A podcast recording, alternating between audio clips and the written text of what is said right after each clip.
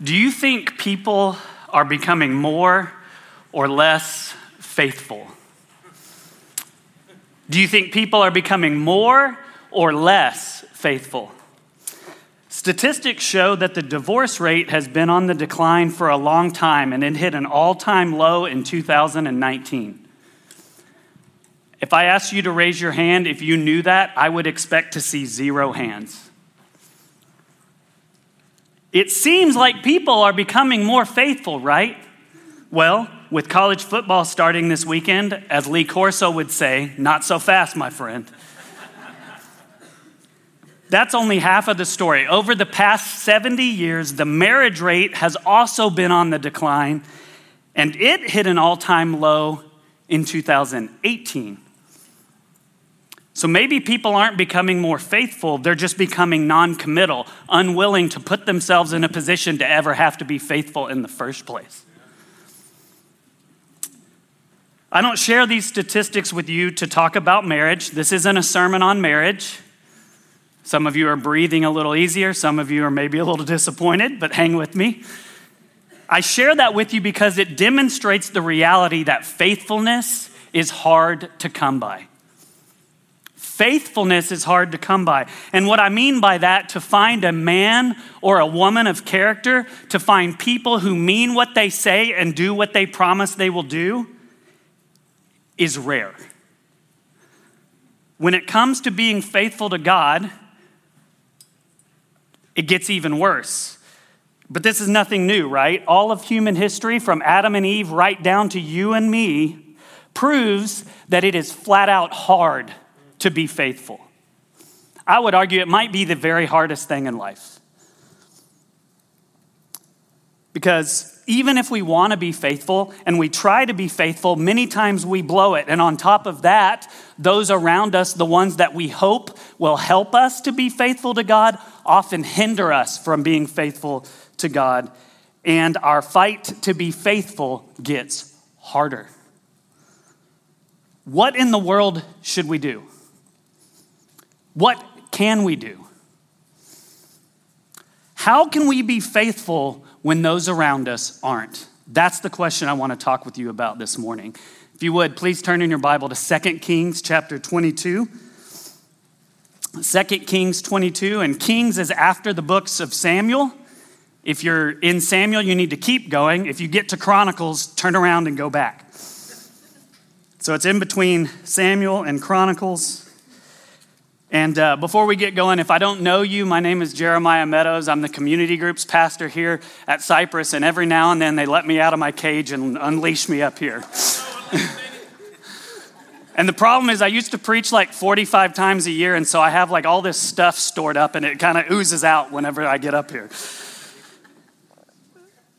In all seriousness, though, this summer we've been in a series called The Kings and Prophets and we've been looking at the Old Testament, and we're not reading the Old Testament just so we can fill our heads with a bunch of historical knowledge. We're looking at the Old Testament because we believe that the God who lives and reigns today has been working ever since the pages of these, these, these books. And we believe that the way he's been moving throughout this history gives us insight into who he is and how we can follow him today.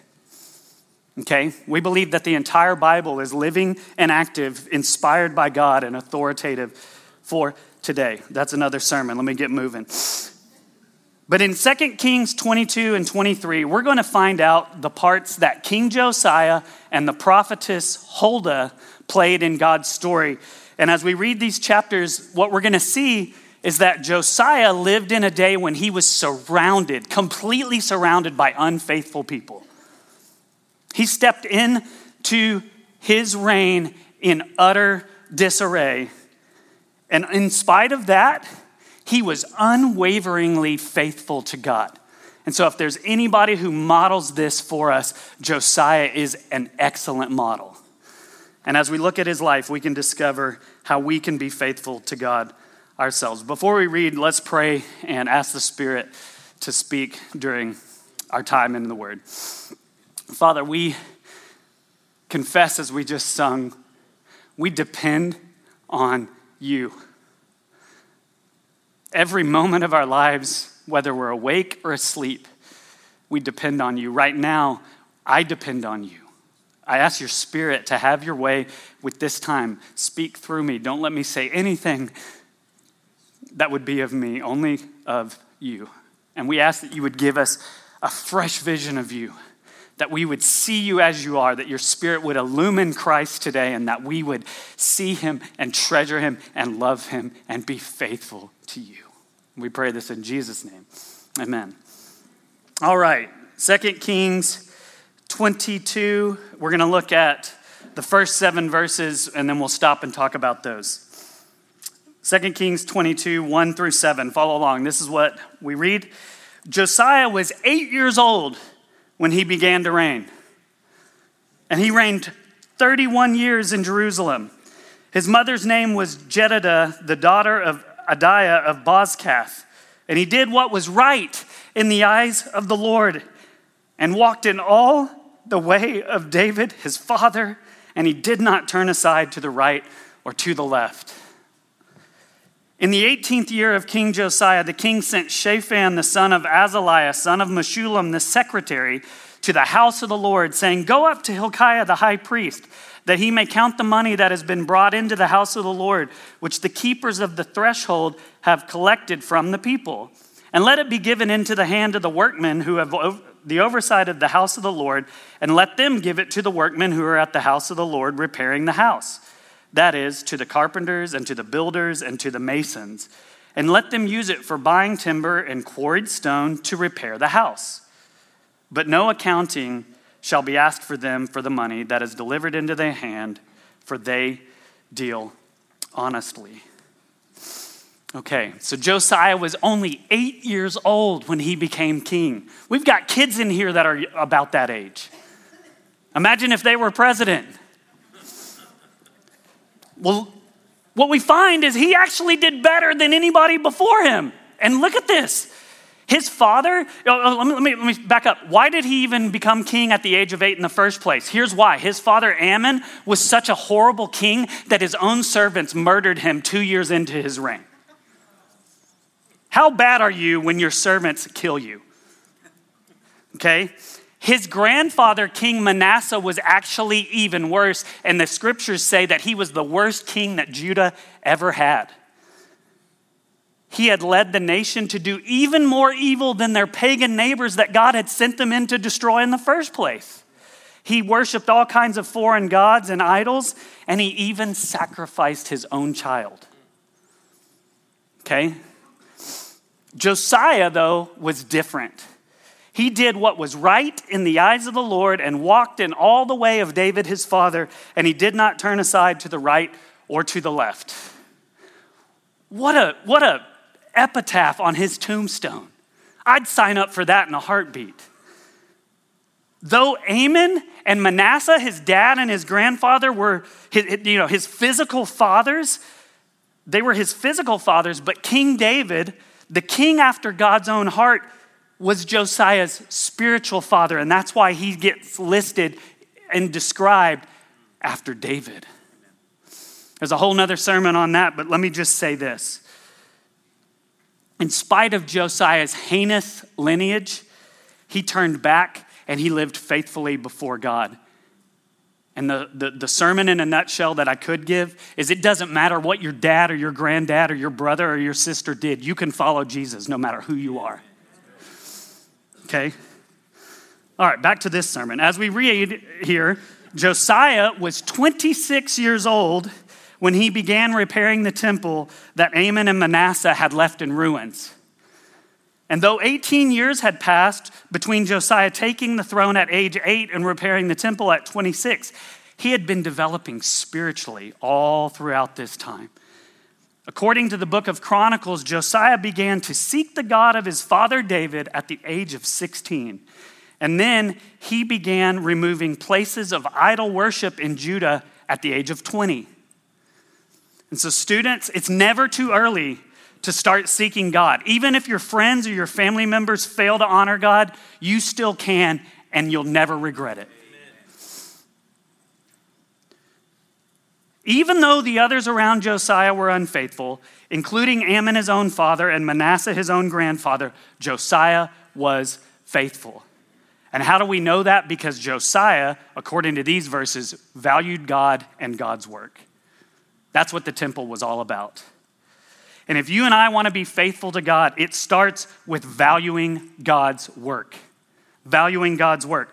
We don't have to do what everyone around us did or does. We don't have to do what our parents did. Anybody been online this week and seen these morons who are doing this milk crate challenge? Seriously, people are stacking milk crates and crawling up on top. You know what ha- every single video has in common? People falling flat on their face and hurting themselves. I saw a woman broke her arm. It was so gnarly, it was like going that way, and I was like, I mm, shouldn't have done that. But here's why I bring that up. Most of the people around us are living their lives with no regard for God, no value for His work, and they end up doing what the people on those milk crate challenge do they hurt themselves. We don't have to be like that, though. We can value God and His work. We can be faithful when others around us are not, if we will value God and His work. But let's look at verses 8 through 20 to see what else Josiah did so that we can be faithful like him. Verse 8 And Hilkiah the high priest said to Shaphan the secretary, I have found the book of the law in the house of the Lord. And Hilkiah gave the book to Shaphan, and he read it. And Shaphan the secretary came to the king and reported to the king, Your servants have emptied out the money that was found in the house and have delivered it into the hand of the workmen who have the oversight of the house of the Lord. Then Shaphan the secretary told the king, Hilkiah the priest has given me a book. And Shaphan read it before the king. Pay attention to this part. When the king heard the words of the book of the law,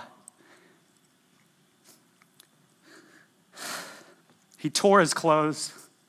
And the king commanded Hilkiah the priest, and Ahikam the son of Shaphan, and Achbor the son of Micaiah, and Shaphan the secretary, and Asaiah the king's servant, saying, Go, inquire of the Lord for me and for the people and for all Judah concerning the words of this book that has been found, for great is the wrath of the Lord that is kindled against us, because our fathers have not obeyed the words of this book to do according to all that is written concerning us.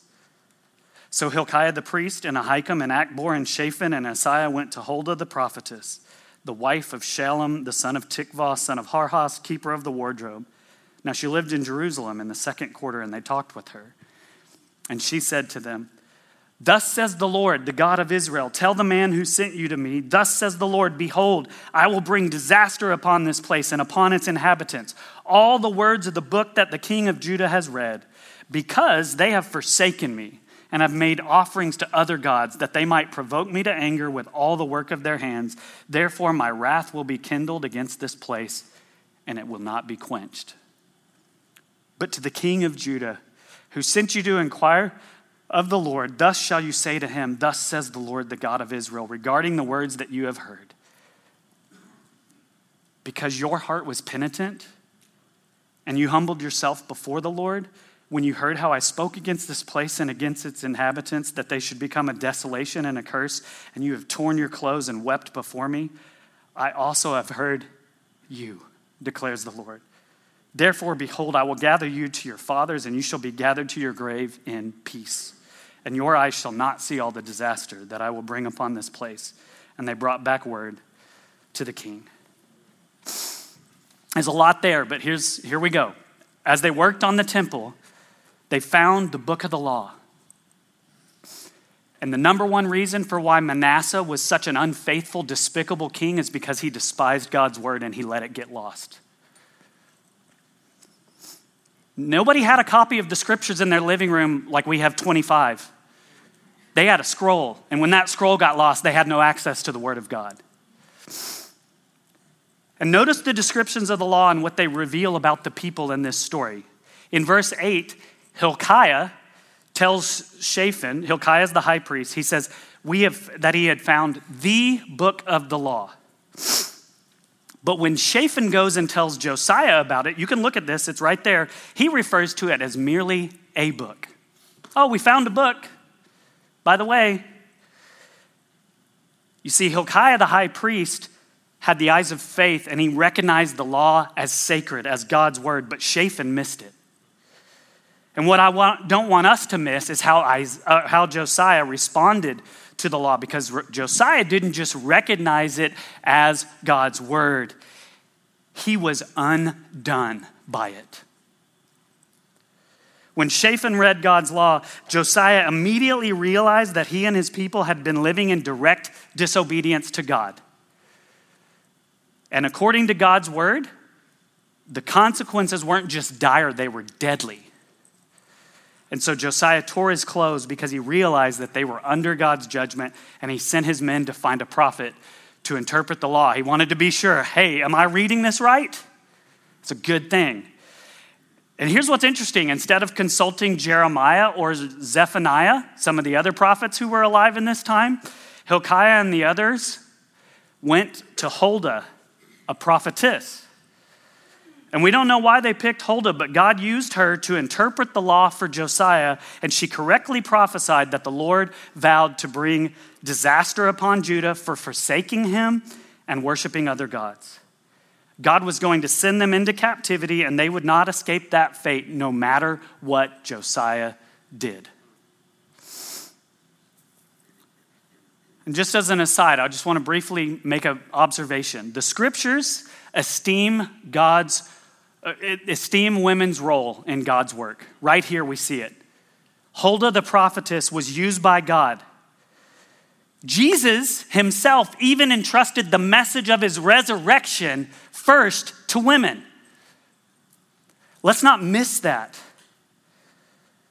But back to the story. Though Judah's fate was sealed, Huldah held out a glimmer of hope for Josiah. And I just want to read it again in verses 19 and 20.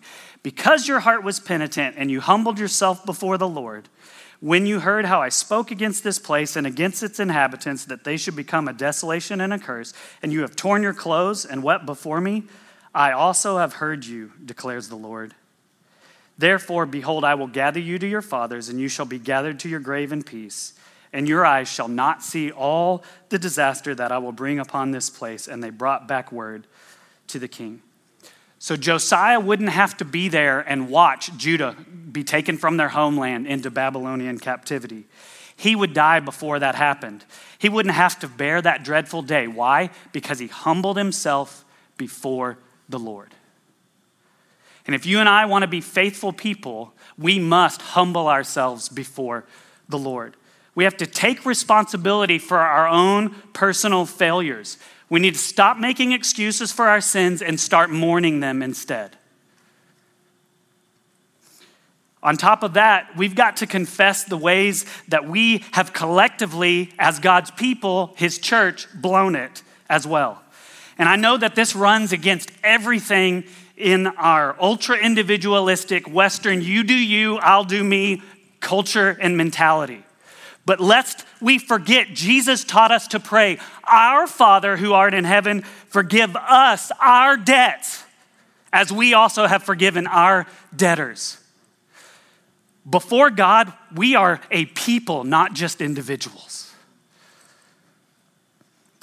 We can be faithful when those around us are not, but we must humble ourselves before the Lord. But what other faithful actions did Josiah take?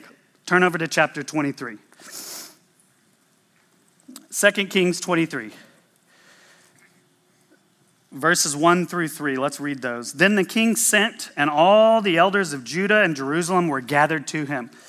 And the king went up to the house of the Lord, and with him all the men of Judah and all the inhabitants of Jerusalem, and the priests and the prophets, all the people, both small and great. And he read in their hearing all the words of the book of the covenant that had been found in the house of the Lord.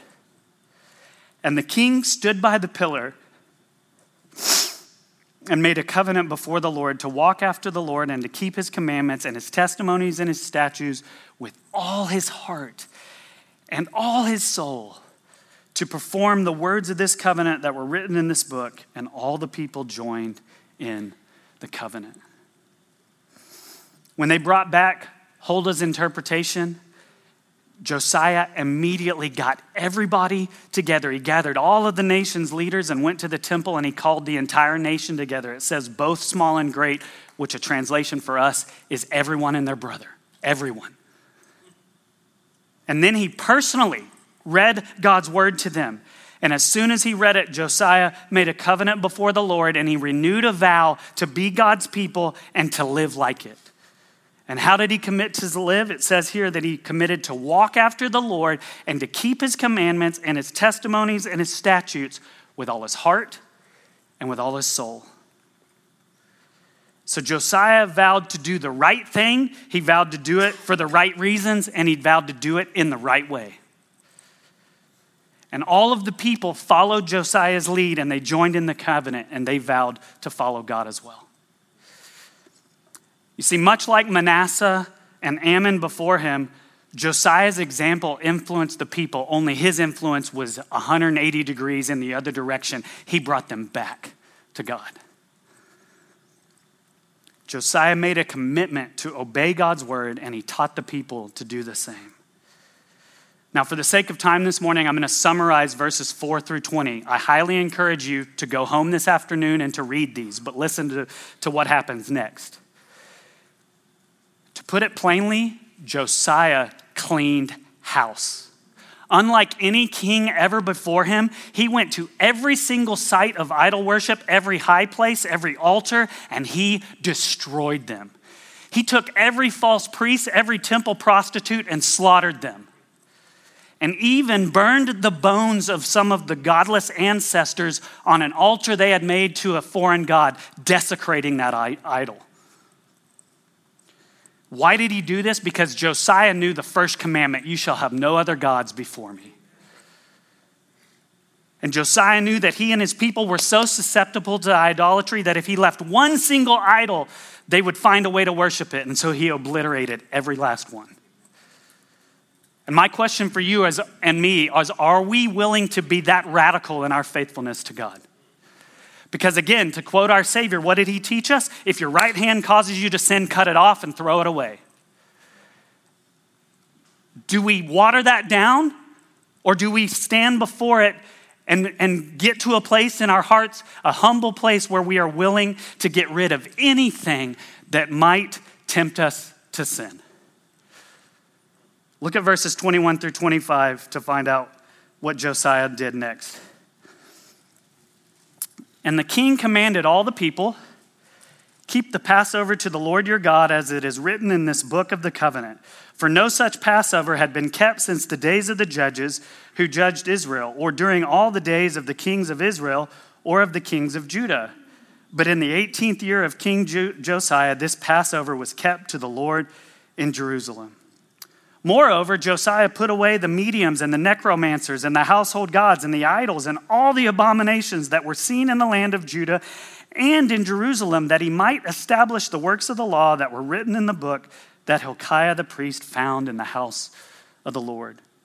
Before him, there was no king like him who turned to him, turned to the Lord with all his heart, with all his soul, and with all his might, according to all the law of Moses nor did any like him arise after him. So Josiah he gathers all the people and he teaches them to obey and keep the Passover in accordance with God's commands. And those are found in Exodus 12 and Deuteronomy 16. You see, it had been since the times of the judges, hundreds of years since the people had kept the Passover the way God had instructed them to. They had been doing it on their terms. Now, why was Passover such a big deal? I'll give you two reasons. First of all, it reminded the people of their story how God had delivered them from slavery in Egypt. And he had done that miraculously, leading them through the Red Sea, parting the sea. But it also taught each generation who wasn't there to trust the same God to be powerful and good and deliver them. And we'll come back in a minute to why it was called Passover, but suffice it to say that Josiah was resolved to obey God's word and he led others to do the same. And in verse 25, we read another glowing description. What does it say? It's similar to verse 2, but it adds something else. Josiah obeyed with all his heart and his soul, and then this time we get this phrase added and all his might. And what that means is that Josiah obeyed God completely. And this description comes from the Shema in Deuteronomy 6 4, the verse that every Jew knew by heart. You shall love the Lord your God with all your heart and with all your soul and with all your might. And Josiah did that. And this is why he is considered to be Judah's greatest king, greater than even David or Hezekiah. And think about this for a minute. After Huldah told him that the people were doomed for destruction for disobeying God, what did Josiah do? Everything we just read was after that. Let's remember, okay? Rather than be fatalistic and think, why bother? We're going to hell in a handbasket and throw in the towel. Josiah decided to obey and honor God, knowing full well that it would still end badly for his people. Josiah obeyed God because Josiah's treasure was not what God gives, Josiah treasured God himself. And may we be people like that. So Josiah renewed the covenant with God and his people. He cleaned the land of all idolatry and he kept the Passover because Josiah obeyed God and taught others to obey God's word. And if you and I want to be faithful, we got to teach other people to obey God's word as well. But must we must follow Josiah's example and personally obey before we call others to obey. Think about what the Apostle Paul says in 1 Corinthians 11 Follow my example, what? As I follow the example of Christ. Unless we forget, Jesus called us to obey him, and he commissioned us to teach others to obey him. Remember that entire sermon series we spent on the Great Commission? According to Jesus, an essential, non negotiable, required part of making disciples is what? Teaching them to obey everything that I have commanded you. The question is will we, be, will, will we ourselves obey and will we teach others to obey God's word? After Josiah led the nation back to God, what happened to the people and what happened to this great king? Follow along as I look at or as I read verses 26 through 30. Still, the Lord did not turn away from the burning of his great wrath by which his anger was kindled against Judah because of all the provocations with which Manasseh had provoked him. And the Lord said, I will remove Judah also out of my sight, as I have removed Israel, and I will cast off this city that I have chosen, Jerusalem, and the house of which I said, My name shall be there. Now, the rest of the acts of Josiah and all that he did, are they not written in the book of Chronicles of the kings of Judah? In his days, Pharaoh Necho, king of Egypt, went up to the king of Assyria to the river Euphrates King Josiah went to meet him, and Pharaoh Necho killed him at Megiddo as soon as he saw him. And his servants carried him dead in a chariot from Megiddo and brought him to Jerusalem and buried him in his own tomb. And the people of the land took Jehoahaz, the son of Josiah, and anointed him and made him king in his father's place. Everything Huldah said came true. Even though Josiah obeyed God and led others to obey him, he could not pardon Judah. Josiah was Judah's best king, but God didn't let Judah off the hook. Judah paid for their sins, particularly the sins of Manasseh, the entire nation. And God sent them into captivity in Babylon. And Josiah's fate was just slightly better, but it still wasn't great. As we read, he went out to battle against the king of Egypt, and he risked his life for what he thought was best. I did study on this. There's not a whole lot of insight into kind of what was going on and what his motives were, but he went out there doing what he thought was best for his people. And Pharaoh Necho killed him at Megiddo, and his silver lining was twofold. First of all, instead of being buried there in the middle by the Euphrates, they brought him back and they gave him an honorable burial in his homeland. And more importantly than that, as Huldah had said, Josiah never had to experience being carried off into Babylon with Judah because he died before they were taken captive. And here's the thing I want us to not miss Josiah was the very best king Judah ever had. The very best. But he died like all the kings before him and all the kings after them after him And even though he brought reform, his people were still taken from their home. And so, what that means is that Josiah was the best king Judah ever had, but he wasn't good enough. Thankfully, 600 years later, after Josiah died, another king was born. And though he wasn't born into a royal family and his arrival didn't have the pomp and circumstance, this king, Jesus, is the true and better king. King Jesus is not just a great king, he is the king of kings. And why? Because he is the king Judah and Josiah longed for. He is the king that you and I so desperately need. King Jesus didn't just risk his life for what he thought was best, he sacrificed his life for what he knew was best to save you and me from our sins and to save us from death.